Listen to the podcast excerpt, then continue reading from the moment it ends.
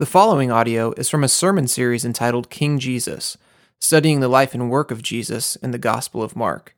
For more information about Sacred City Church, please visit sacredcitychurch.com. Hear the word of the Lord from Mark 5 1 through 20.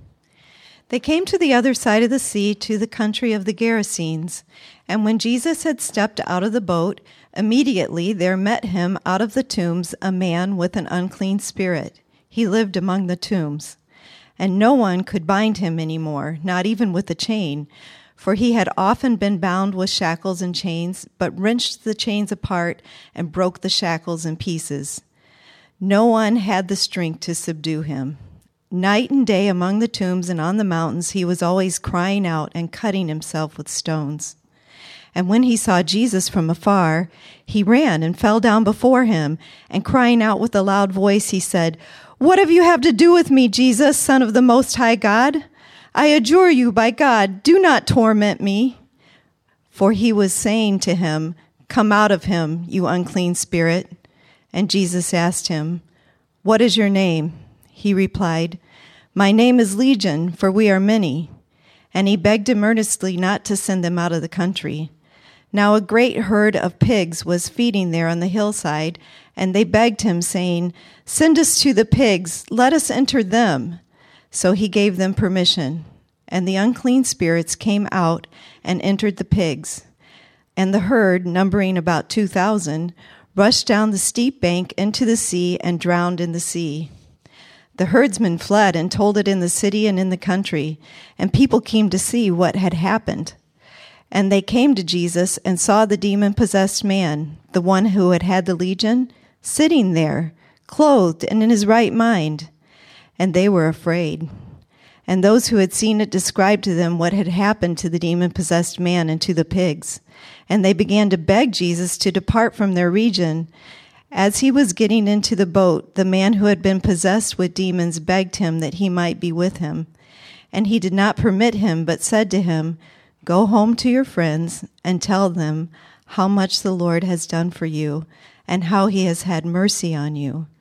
And he went away and began to proclaim in the Decapolis how much Jesus had done for him, and everyone marveled. This is the word of the Lord. I was a sophomore in college um, one evening. Well, for many evenings actually, but but this particular evening, uh, it was happened to be a snow emergency in the city that I was currently living in, and it, the snow had been falling for over the last couple of days. So I have gotten used to driving on uh, slightly snow-covered roads with patches of ice. Um, but I had been kind of cooped up for a few days now. Uh, we were on uh, winter break, so there weren't classes or anything that pulled me out of the dorm. So I was just kind of sitting there like a bump on the log, and I, I just, I couldn't sit there anymore. I needed to go out. And I had a really, uh, to be honest, I had a craving for some Taco Bell. And so I, I, decided that I would go out and brave the storm. You know, I was convincing myself that the storm's really not that bad. Um, so I went out to my car, I brushed off what was probably a couple inches of snow, and uh, I got in, I started driving. I, I get there, get my uh, quesadilla, and I'm on my way back. I'm convinced, I'm telling myself, okay, don't eat this thing. Don't distract yourself while you're driving. You got to wait till you get home. And so I'm driving. I, am basically the only car on the road. And, uh, and as I'm driving, I'm on the home stretch. It's just like literally just a straight stretch till I get back to my dorm. And I'm driving, and then I see this car approaching me. And, and it's like it's hard to see where the, the line is. It's hard to see where the uh, the margins of the road are. Um, but I have a pretty good idea where I'm at, so I, I get over as far as I know, um, and and I see this car that's approaching, approaching, and then all of a sudden my car. Whew, just starts spinning. I didn't, I'm, I'm, convinced I didn't jerk the wheel. I didn't do anything. I was on a straight road. It wasn't like I was going around a corner or anything. I was going straight, and my car just starts spinning, and I'm thinking, I am going to hit this car. So my car is going 180, and I'm like, okay, at least if he hits me, he's going to hit the back end. But my car keeps going and going and going, and I do a 360, and I get to the point, I'm like, I like I'm thinking that I'm going to get hit right now, and I my my spin stops, and I kind of reorient myself, and I realize that I'm still on my side of the road that, that this car is coming at me, but, but he's in his lane. It's not like he's trying to swerve around me. My car has just done a complete 360 and has put me right back where I started. And I realize well, I, I walked away without a scratch. My car was fine. The other driver was fine. We didn't have to stop or anything. It was just incredibly scary. Uh, and I walked away with this story. And I realized that this story is it's kind of out there. It's a little crazy. You know, you, are probably thinking like you're, you're making it up a little bit. Maybe you're the bend of the truth. Uh, I, am trying to tell the truth as much as I can, but then again, I was going around in 360, so my, my, uh, my truth might be a little skewed. But, but the point is that this is a story that's hard to believe. As I tell you it, you're probably you know, shaking your head a little bit. But, but it's true. It's true. And so I, let me ask you have you ever been a witness to something that was so crazy, so far out there, that when you go to tell the story to other people, they have a hard time believing you just because it's so far fetched? Well, in today's passage, this story is like that. If it were not in Scripture, I would have a very hard time believing that this was true. I'd have a very hard time believing that there was a man so strong that he could bust shackles and destroy chains. I have a hard time believing that there was a man who lived in the tombs. I have a hard time believing that demons possessed a herd of pigs and sent them plummeting to their death. But this story is true. This story is absolutely true. And and I feel so confident in that because Mark, as we've been going through his, his account of the gospel, he's a no nonsense writer. Out of all of the gospels, he, his writing is the most condensed. It typically contains the, less, the least amount of detail than all the other synoptic gospels. But not today. This passage is the most detailed account of this story, and there is a good reason for it. Now, Mark is in the middle of telling us about how powerful Jesus is. Last week's passage, uh, we saw that Jesus and his disciples were facing a near death experience. They were out at sea. A massive storm comes up on them. Water is rushing into the boat. The wind is tossing them to and fro. And, and in, in a frantic uh, uh, frenzy, Jesus' disciples wake up Jesus, who's asleep in the boat in the midst of this, and, and say, Hey, do you not care that we're about to die? And Jesus gets up and he says three words. He says, Peace, be still. And just like that, the water, the, the sea turned to glass, the wind stopped blowing, the, the boat became stable. This was Jesus showing his power. He was showing his power over what was considered uncontrollable. Like we have meteorologists that tell us what the weather is going to do. Meteorologists don't tell us how to make the weather happen. They don't tell the weather what to do. And Jesus here is flipping that around. He's telling the weather what to do, he's telling the water and the, and the wind what to do. And next week, we'll see Jesus' power over death, the inevitable, the unavoidable. But in today's passage, the theme of power continues. But not only is Mark going to show us Jesus' power, but he's going to show us something in addition to that. William Lane puts it like this Jesus' sovereignty, his sovereign authority, that is his power, and the quality of the salvation that he brings finds graphic illustration in this historic account. That today Mark is showing us how strong Jesus is and to the extent or to the end in which he uses his power.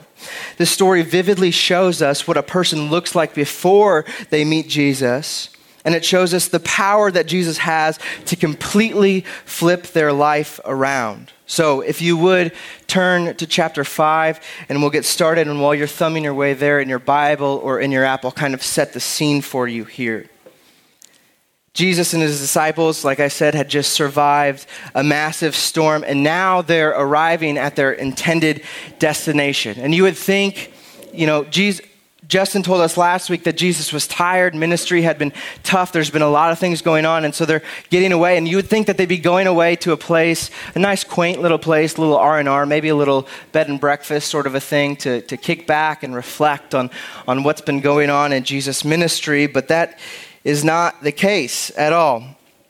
Jesus chooses a destination that, according to Jewish standards, would have been considered absolutely repulsive. Between the plethora of tombs filled with the dead and the pig farms, no law abiding Jew would have intentionally come to this place, but here we see Jesus intentionally coming to this place. And they arrive, and immediately the next big thing happens. Verse 2 says, When Jesus stepped out of the boat, immediately there met him out of the tombs a man with an unclean spirit. Verse 6 says, And this man ran and fell down before him. Now, if the disciples didn't need a clean pair of drawers after that violent experience in the sea, they need one now because there is a naked, blood-stained, scarred, Hulk like, demon possessed man that is coming right at them. Just when they thought they were safe from the violent storm, another storm comes up. But this storm just happens to be in the form of a severely demon possessed man. Now, I want to pause just for a moment because we've been talking, we've, we've been introduced to this thought of demons throughout Mark's gospel so far, um, but we haven't really spent a lot of time talking about. It. We see Jesus um, interacting with Satan right after he's baptized. Um, Satan comes and tempts him. Then later on, uh, Jesus' first preaching gig, he's preaching, and then he, he casts, out of a de- casts out a demon from a man who's in the crowd. And then word gets out that Jesus has this power to cast out demons. So many, many people start coming to Jesus for the purpose of having demons cast out and to be healed. So much so to the point where the Pharisees are actually accusing Jesus of being demon possessed himself right? And so this, this theme of demons keeps on popping up, but we haven't really talked about it. But today is a day where we kind of have to hunker down and have a little discussion about this. And, and, and it's important that we do so with caution. C.S. Lewis, uh, in his preface to the Screwtape Letters, he cautions us that there are two equal and opposite errors into which our race can fall about the devils. One is to disbelieve their existence, the other is to believe and to feel an excessive and unhealthy interest in them. So many Eastern cultures, and even some groups of Christians in the West, they have an over fascination with the demonic. They're convinced that Satan is hiding behind every bush, that Satan is behind everything that goes wrong. If your TV goes out, it's because of a demon. If your kid is disobedient, it's because of a demon. They go way overboard with this. And Kent Hughes uh, tells a pretty comical story about a group of Christians who, uh, who were located out in the suburbs. They were, they were at the start of their ministry, they were devoted to prayer and the apostles' teaching and the gospel, and they were seeing a lot of change happen. Lives were being changed, marriages being restored, kids being discipled, um, families just loving the gospel and being on mission. But, but something happened as soon as the church leaders took their eyes off the gospel and started getting uh, infatuated with demonic, with casting out demons. They claimed themselves to be experts in exorcism and fighting off demons. And one of these things got really out of hand one night when one of these uh, small groups got together for their Bible study. And towards the end of it, they were convinced that there was a demon in the chandelier that was above them. So they proceeded in the evening to tear apart this light fixture. And then they went to different parts of the city to go and bury this because they were convinced that this chandelier had a demon in it, right? This is ridiculous. And people can easily go over the top with this. On the other hand, most Westerners, like my, ourselves and myself, are more dismissive of this idea of the demonic. We have a, a Hollywood influenced view of the demonic where demons are sort of folklore, they're kind of mystical, they're kind of a, a, a creation of our mind. Many people in our culture, when they hear the Bible talk about demons, they shrug it off as a primitive way that the naive people in the Bible attempted to understand mental illness or physical illness. We think back in Bible times, they didn't understand the complexity of life. So, whatever they don't know, whatever they don't understand, they just blame it on demons, kind of a, a junk drawer term. And for some societies in the ancient world, this might be true, but not as it is represented in the Bible. For even back in Bible times, they, they had the intellectual capacity to differentiate between various illnesses, whether mental or physical, and demon possession. Look back through our first four chapters of Mark, and you will see this. Take, for example, mother, uh, Peter's mother in law, who we meet, who's sick. Or we meet the leper later on, who's sick. They don't like chalk it up to demon activity, they just say they're sick. And the Bible also differentiates between mental illness and demonic illness. If you look in chapter 3, where the scribes and the Pharisees are accusing Jesus of being demon possessed himself, Jesus' family says, Ho, ho, ho, he's not demon possessed, he's just out of his mind. So there's a, differ- a difference here. Or even look at Matthew 4 24, where it says, Jesus' fame spread throughout all Syria, and they brought him all the sick, those afflicted with various diseases and pains, those oppressed by demons, epileptics, the paralytics, and he healed them. Now, the word translated as epilept- epileptics literally means to be moonstruck, or in our language, to be a lunatic. So, even back in Bible times, they had a clear distinction between mental illness, physical illness, emotional illness, and demonic activity. So, I say all this to draw to the conclusion, to, to kind of come to the common consensus that, that when Mark is talking about demons, it isn't some symbolic sort of mind construct. This is, he's talking about the reality of evil spirits here. And the Bible is clear uh, on the account of how these evil spirits came to be. The chief demon, Satan, he was a beautiful cherub created by God for the purpose of glorifying and serving God. And Satan became proud in his heart. He, he desired to be worshiped like God was worshiped. And so he led a rebellion with a third of the angels. And, and he declared war on God and opposed himself against everything that God was for. And Satan and his demons are in no way equal to God. There's, there's a, a, massive misconception that, that evil and good are on equal playing fields, that, that they have equal power and it's going to be a battle to the end. No, Satan and his demons are considerably less powerful than the Almighty God. And one day there will be they will be subject to God's final and absolute judgment where they will be destroyed forever. But for now, Satan and his demons prowl among the earth with the goal of undoing everything that God has done. And I realize there are many more things that can be said about the topic, but I want to refrain from getting too deep into demonology because I'm afraid that if we do so, we will miss what Mark is trying to tell us. We'll miss the purpose of this text. Mark doesn't write this text to promote a fascination or a preoccupation with the demonic. That's not his purpose. C.J. Mahaney says it like this that Mark is assuming the reality of the demonic and his and he is graphically displaying the intent of the demonic in this passage. But this story isn't about the demons. The story isn't even about the demon possessed man. The story is about the man who arrives on shore with sovereign authority over the demonic and brings a quality of salvation that is unmatched. This story is about the uniqueness of Jesus Christ as the Son of God. The story is about the authority of Jesus over the demonic. This is a story about Jesus' compassion towards people in misery, to those who are hopeless.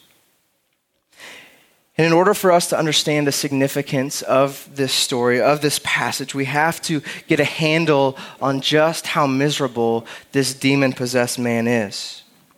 James Edwards, in his commentary, says this The description of this demoniac is one of the most lamentable stories of human wretchedness in the Bible. He's saying that this could very well be the most miserable man in all of Scripture. And that is no small claim because, as I'm sure you're aware, the Bible has an abundance of people who are absolutely miserable. Even in the book of Mark, up to where we've been so far, we see this leper whose, whose health has betrayed him. He's literally a dead man living, and he's cut off from society. Or if you go back to the Old Testament, you, you'll meet this man named Job, who, who he was a guy who had it all. He had a family, he had a great business, he had a great home. Everything in his life was great. He had great friends. And one day, all of that vanished. His kids were killed, his home was raided, his livelihood was destroyed, his, his wealth vanished, his health was ruined, and to top it off, his wife and his closest friends were trying to pin all of this on him, that it was his fault. At one of the darkest points in the story of Job, he is found sitting in, the rubble, in, the, in the rubble of ashes and dust, and he is it's just a, portraying him sitting in his misery, sitting in the fallenness, the, the destruction in which he's just experienced, and he is covered from head to toe in sores. And he takes a broken piece of pottery and he's just scratching at these sores as he sits in these ashes for some sort of relief. And to top it off, if, if that wasn't bad enough, his wife comes out and he says, Job, what, what are you doing? Why are you putting up with this? You're better off to just curse God and die. Job, he knew misery. He knew it very well, but this demoniac knew it all the better. Every word that Mark uses in verses 3 to 5 are used to display this man's misery. This man is the epitome of misery. This condition is horrid, it is heartbreaking. Verses 3 through 5 gives us insight into this man's dreadful life. Let's just take a look and read 3 to 5. It says that he lived among the tombs and no one could bind him anymore, not even with a chain, for he had often been bound with shackles and chains, but he wrenched the chains apart and he broke the shackles in pieces. No one had the strength to subdue him. And this was so difficult for him that night and day among the tombs and on the mountains, he was always crying out and cutting himself with stones. Here we have a guy with uncontrollable superhuman strength who poses a deep fear for his friends. To the extent where they would they feel obligated to tie him up. But these shackles that they put on him the chains that they bind him with will not be strong enough to hold him down. That he will break through everything that they try to bind him with and so Mark makes it clear that no matter what people try to do, no matter who tries to help this man, no one can constrain him, let alone can this man constrain himself. And since he has no one who can help him, he can't find any relief, and he's viewed as a, th- set, a threat to society, he is cast out to the fringes. This is much similar to the leper who we've met back in chapter 1, where he was also pushed out to the fringes of society. But in the case of this leper, he would have been in a colony of other lepers, other people who are like him, other people that he could maybe interact with.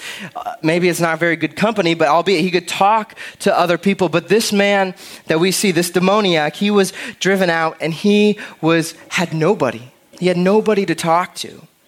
He lived among the tombs. There was no one else to talk to, no one to share struggles with, no one to interact with, no one to sympathize with him. His neighbors were dead people. This man was completely isolated from human life. And this is only the beginning of this man's misery because the external vo- voices that he was hearing from his friends, you're a nuisance, you're a problem, we've got to get rid of you, we've got to do something about you, started becoming his own mental in, inward thoughts that I am this horrible man. I am helpless, I'm useless, there's nothing I can do. And so he was so overrun with self loathing that he would sit in the tombs, he would go out on the mountains, and night and day he would cry. Because that's all he knew how to do. All he would do was cry out, and no one would come. And so he started trying to self medicate. He would cut himself with stones scar upon scar, misery compounding upon misery, day after day, night after night. This man, for the rest of his life, knew that he was going to be miserable. And Mark shows us the source of this man's misery. In verse 2, this man is identified to have an unclean spirit. But when you look at verse 9, it's very clear that this man is severely possessed and tormented by thousands of demons. What makes this man the most miserable of men is the degree in which he is being unrelented, unrelentingly tormented by the demons. The demons are the source of his supernatural strength, which led him to be isolated and to live among the tombs, causing him to continuously harm himself. And try as he may, he cannot escape them. He can't escape the torment and the misery that these demons inflict on him because day by day, these demons are growing stronger and stronger. They have more of a pull, more of a sway with this man, where he is, their influence is greater and greater on his life, making him all the more miserable. And, and Mark wants us to see something. He makes it very clear that, that the strength of this demon is so, so great, and, and the efforts of, of humans to help him are so futile that nobody can do this. He, no one can help him. He He says twice, no one could do anything about this. No one could deliver or save or relieve this tormented man from the evil and the painful implications that it brings upon him. Can you imagine the fear of the townspeople knowing that there is a man on the loose that is like this? No one can contain him. He's lurking in the shadows. Imagine the fear when they would have encountered this man. Imagine the terror mothers have for their children that this man could pop out and he could go off the handle. And they couldn't do anything about it. This man had a, a condition that was untamable and unalterable until the day this man looked out at the sea and he saw a single boat coming toward him, and he knew. Which is slightly comical because in the last story, we see the disciples in the boat just after Jesus calms a storm, and they're asking the question Who is this that has authority over the wind and the waves? Who is this guy that's in the boat with us? And the answer to that question is provided by this demoniac when he says in verse 7 Jesus, Son of the Most High God. He knows the answer. The demons know exactly who this is, and they tremble before him because they know that it's Jesus. They know that Jesus has the authority over them. And I want you to see this. I want this to be very clear to you that there is one person right now who's completely in charge. It's not the man who's trembling. It's not the demons who are tormenting this man, who are destroying his insides. It is Jesus. And Jesus asks for this man's name. And he says in verse 9, he says that we are legion, for we are many. That, that's pretty creepy. If you ask somebody their name and they respond with a plural uh, sort of response, that's, that's going to be a little frightening.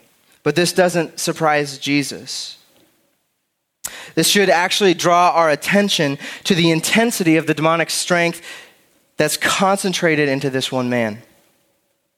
A Roman legion would consist of about 6,000 foot soldiers back in those days. So, this man evidences an inconceivable concentration of demonic strength. And this isn't just one stray demon that Jesus had already cast out before. This isn't just a, you know, a one-time thing. This is a, a great concentration. There's so many thousands of demons in this man inhabiting this one individual. And just like Jesus would drive out one demon, he drives out the multitude of demons with one word. Whether it was one demon or thousands of demons, that's all it takes for Jesus. One sentence Whenever Jesus encounters demons, no matter how many or how great or how powerful they are, this is a no contest event. They are sent out, they are expelled in one word. And once again, Jesus' greatest power is greatly, greatly displayed.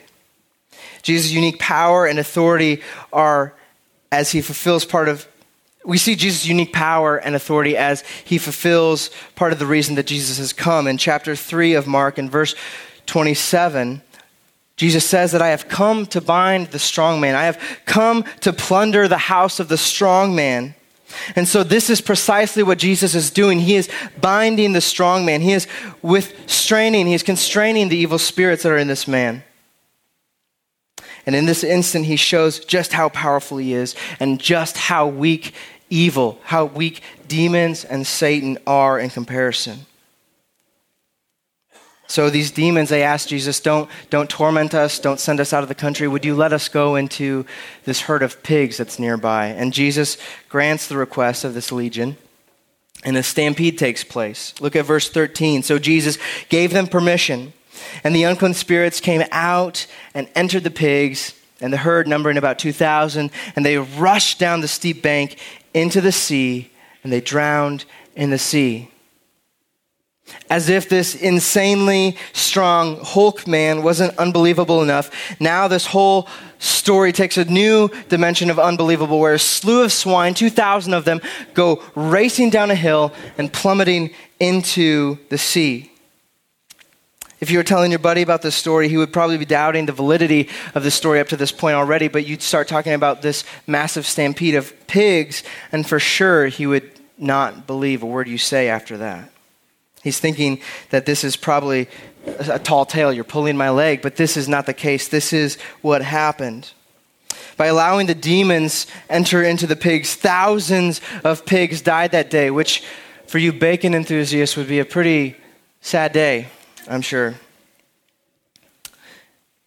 And you can't help but think, sorry, you can't help but think that this is probably one of the this is one of the most obscure things that happens in all of scripture.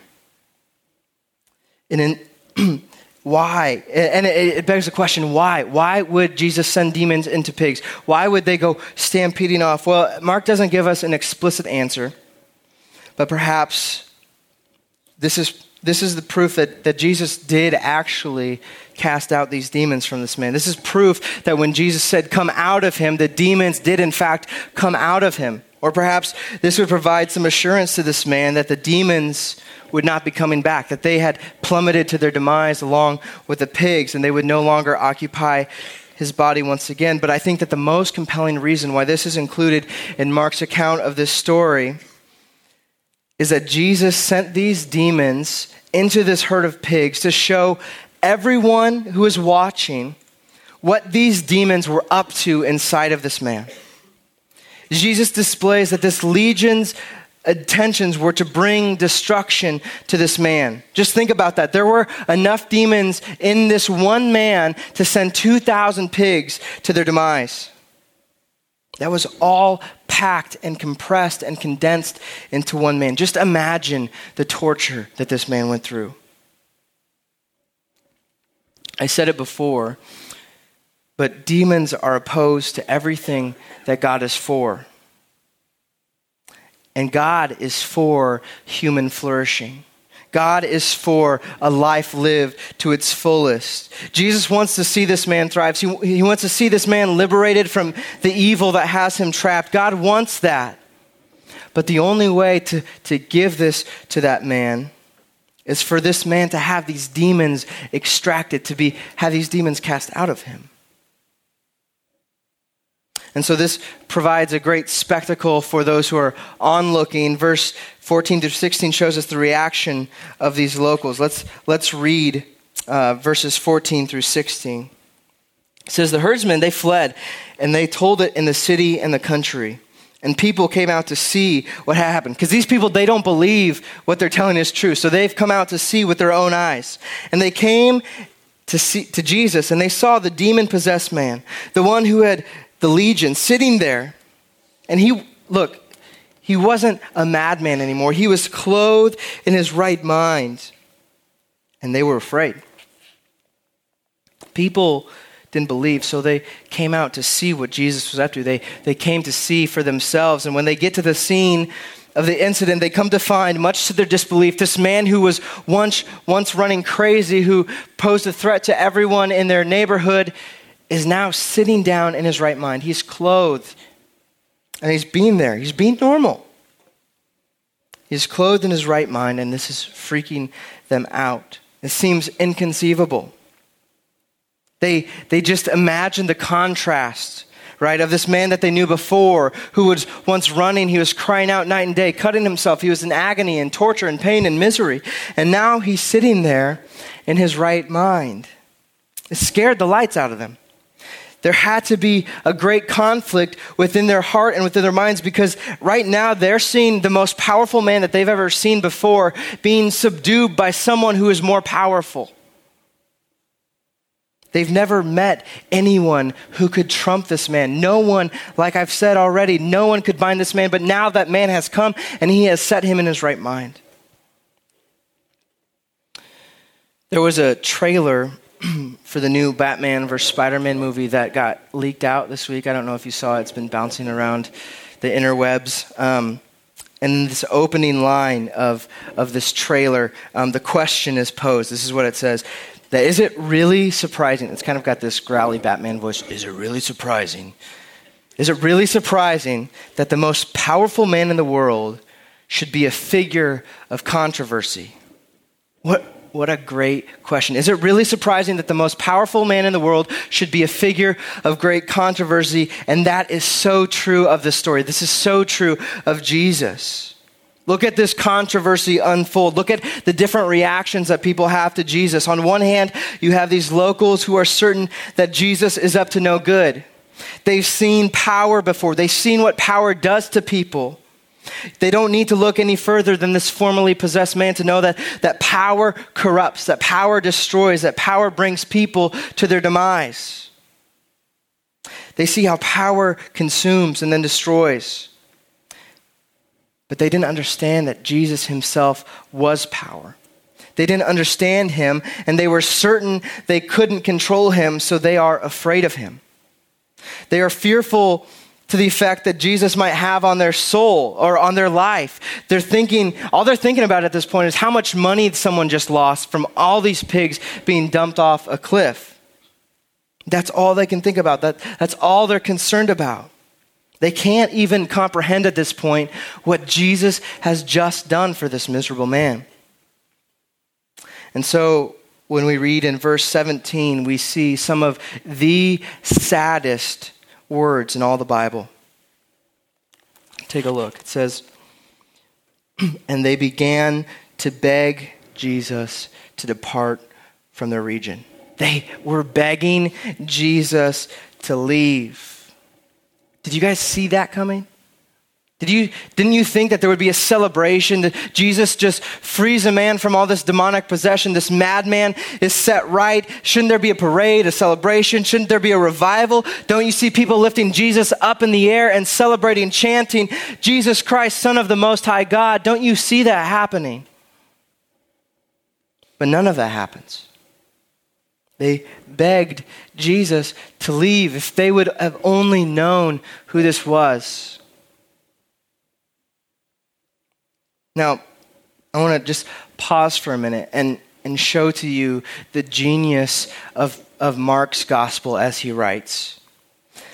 Do you guys remember back to the parable of, of the sower of the seeds, the good soil, bad soil? Well, this, this parable is coming to life. These people are the people that Jesus is referring to in chapter 4, verse 18, when he says, They are those who hear the word, or in this case, of the people who have seen this man set straight. They are the people who hear the word, but the cares of the world and the deceitfulness of riches and the desires for other things enter in and they choke out the work, and it proves unfruitful. How terribly sad this is. These people are standing in front of Jesus, Son of the Most High God, and they're asking him to leave. They have no idea what he could do for their lives. They have no idea what Jesus could do to make their lives so much better, so much more meaningful and significant and joyful. They have no idea. They have no idea of the great purpose that they could be lo- lo- they have no idea of the great purpose they could be living for. And so they ask Jesus to go. And Jesus complies. He immediately leaves. He gets on his boat. But on the other hand of this controversy, the other reaction we see to Jesus is completely different. This man who was healed by Jesus wants Jesus wants to make sure Jesus knows that he doesn't feel the same way about Jesus as his fellow townsmen. So this man starts to get in the boat with Jesus. He's thinking that at this point, I'm all in. Jesus has completely changed my life. There's no going back to the life that I had lived. He's thinking, I'm going to follow this Jesus wherever he goes. I'm going to do whatever he says. I'm going to go. I'm going to follow. I'm going to do everything. But as he's climbing into the boat, Jesus says to him, I'm sorry, you, you can't come. Can you, can you imagine the sting of those words? This man had just, he, he's indebted to Jesus eternally. And he's now being told that he can't come with him. It, it causes us to ask the question why. Why wouldn't Jesus let this man come along with him? But just because this guy wasn't permitted to get in the boat with Jesus doesn't mean that he couldn't follow Jesus. Jesus has a very special plan and a very strategic plan for this man. Let's look at verse 19. And Jesus did not permit him to come into the boat, but he said to him, Go home to your friends and tell them how much the Lord has done for you and how he has had mercy on you. Jesus is commissioning this man to go out, go home, go tell your friends and family of what the Lord has done and how he has mercy on you. Jesus says to this particular man, No, no, no. You thought you were going to be extracted from your hometown. You thought you were going to leave. You're going to pick up roots and, and start a new life. Jesus says, No, I've, I've got a, a different idea for your life. I didn't save you. I didn't deliver you. I didn't, I didn't cast out those demons so that you could be plucked out of your hometown. I did that so, so that you would be sent back into your town and tell your people about what Jesus can do. And this man does. And in verse 20, he, he goes back home and he begins to proclaim in all the Decapolis how much Jesus has done for him. And everyone marvels. I bet they marveled. See the shock on their face. They knew that this man was once a madman living out in the tombs. He's probably got the scars still to prove it. That I was once this madman, and now Jesus has set me right. He has given me a new mind, He has given me a new heart. And people look to this. And this is a testimony. This is his testimony about what Jesus can do. And they're shocked and they're wondering. They see this man and how, how, how big the contrast is from his life before Jesus and his life after Jesus. And they're probably wondering if Jesus can do this for this guy, what would it look like for Jesus to have an effect on my life? What would it look like for Jesus to get a hold of me? What sort of darkness can he make light? What sort of bondage could he make me free of? And so he goes, and people marvel and are struck in awe of what Jesus can do. And this, this man, he is in this parable of the good soil, he is the good soil. He heard, he saw, and experienced Jesus. He received what the Word of God said, and he took it in himself, and he was changed by it, and the harvest he produces is magnificent. We know this because the next time that Jesus comes into the area in chapter 6, he has to work a miracle in order to feed everyone who's gathered to hear him teach. Jesus may have been asked to leave, but Jesus left someone behind who would tell everyone about what Jesus has done. That, that Jesus has sent this man home with a powerful testimony, and people, their, their ears are perked. They're interested in what Jesus can do. And so, as I close, I just want to present two things. To those of you who are believers, who are Christians in this room, I know a lot of this has um, just been kind of working our way through the passage. I haven't been able to, to kind of work this into application or get down deep in the heart. I'm, I'm praying that the Spirit would do that where I'm, I'm weak, that He would do that strongly.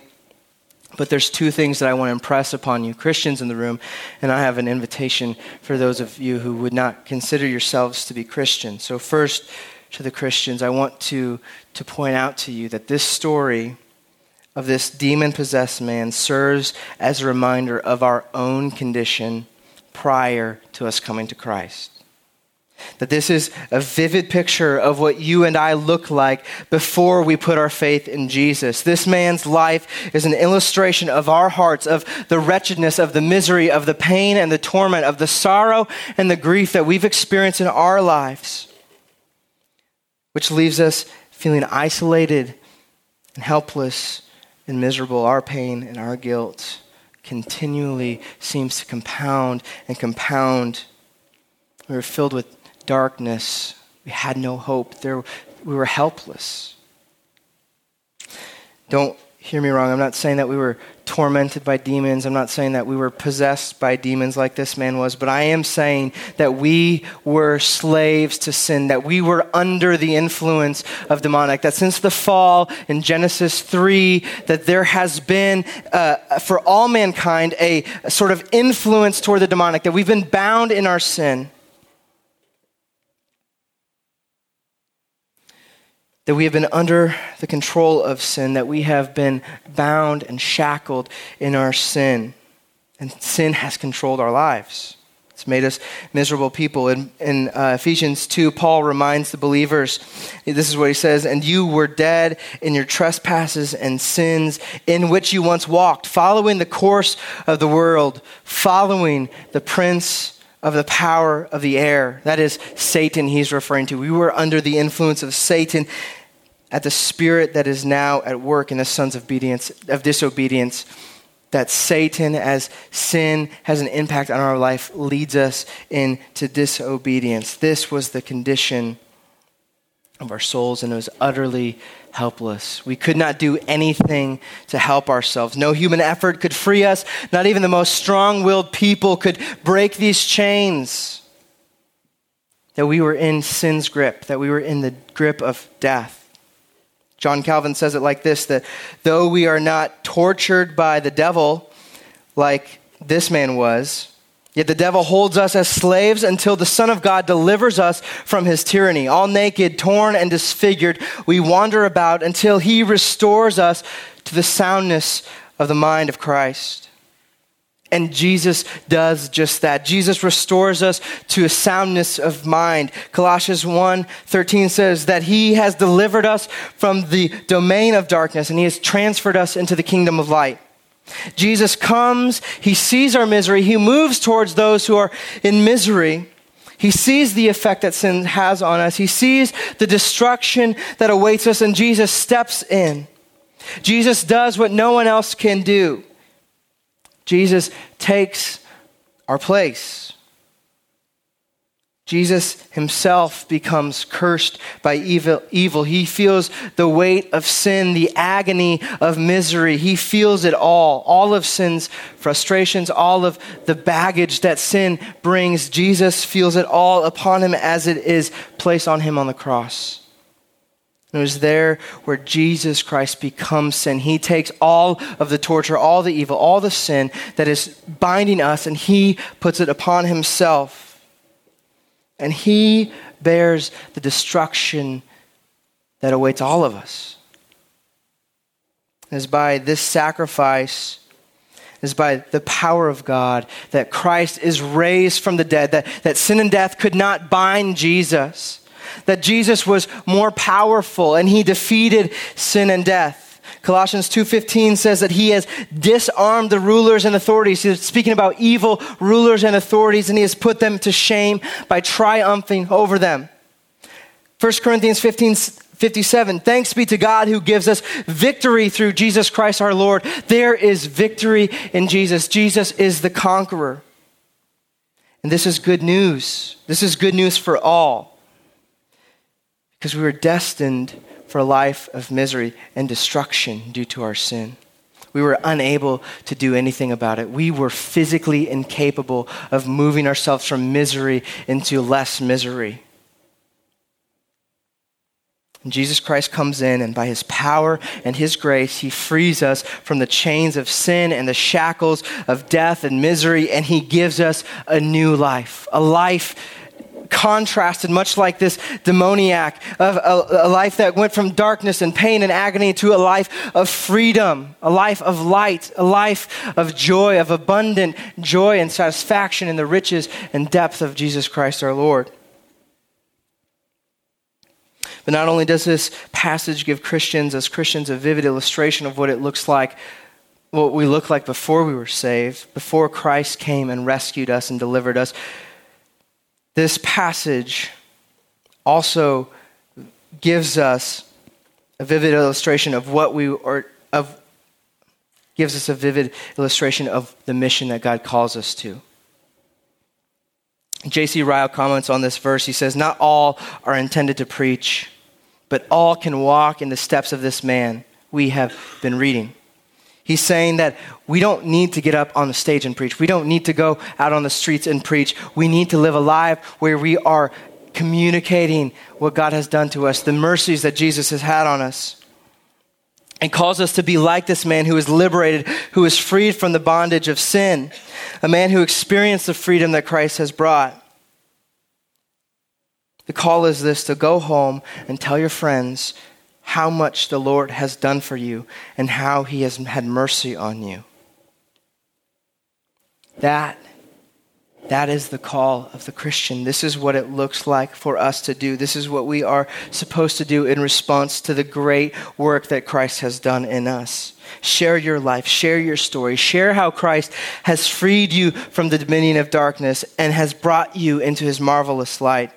Share how Jesus has made you a new person. Share this in humility, knowing that you were completely unable to do this on your own accord, that this was a work of God. And do it prayerfully that God would do the same to those who you are sharing this with.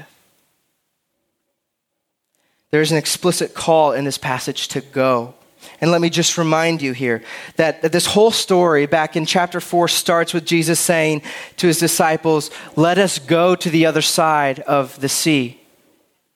Jesus set across the sea. He weathered the storm for the purpose of reaching this man. But, but when you zoom out to see the cosmic story of redemption that Jesus is doing here, he doesn't just go through the storm. He doesn't just go across the sea to get to this one man. Jesus emptied himself completely. Jesus left heaven and came down to the most miserable of places, places where sin was running rampantly, where sin had its grips on all human life. And Jesus entered into the most miserable of places places to free us from our sin. If Jesus did this for us, what's stopping us from walking across the street?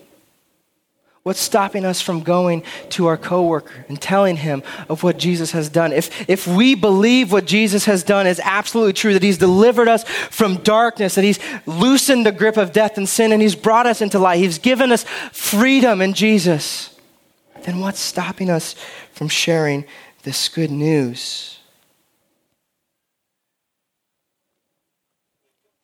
Now, as I close, I want to offer an invite to those of you who are, are non believers, who, who wouldn't consider yourselves to be Christian. And I, I, I, realize that we've been talking about demons, and that might be kind of weird for you, a little uncomfortable. I assure you, if this is your first time, we don't do this often. Um, but I don't want you to get hung up on that. What I want for you to see is that Jesus is the only one who can change people. Jesus is the only one who has the power to take someone who's in misery, who has had a dreadful life, who has had the most devastating of circumstances, and completely flip that around in a story of redemption. What I want for you to see is that Jesus takes people who are on beyond repair, people who no one else can fix, and He fixes them and He frees them from their sin and death, and He gives them a new purpose. So I want to urge you this morning to don't make the same mistake that those, those townsmen made. Don't, don't ask Jesus to leave just yet. Don't push him away. Don't beg him to move away from you. I want to invite you to stick around. I want you to I want you to stick around and find out what Jesus is like. Come be, come be part of our community. Come see and hear the great works that Jesus has done. This room is full of testimonies of Jesus' saving grace. So I beg you, please don't send Jesus off just yet. If anything, draw near to him. Ask him. Ask him what it would look like if he got a hold of your life. Today, as we come to the table, we do so remembering that Christ's body was broken for us. We remember the destruction that Jesus faced on the cross to pay for our sins, to atone for our sins.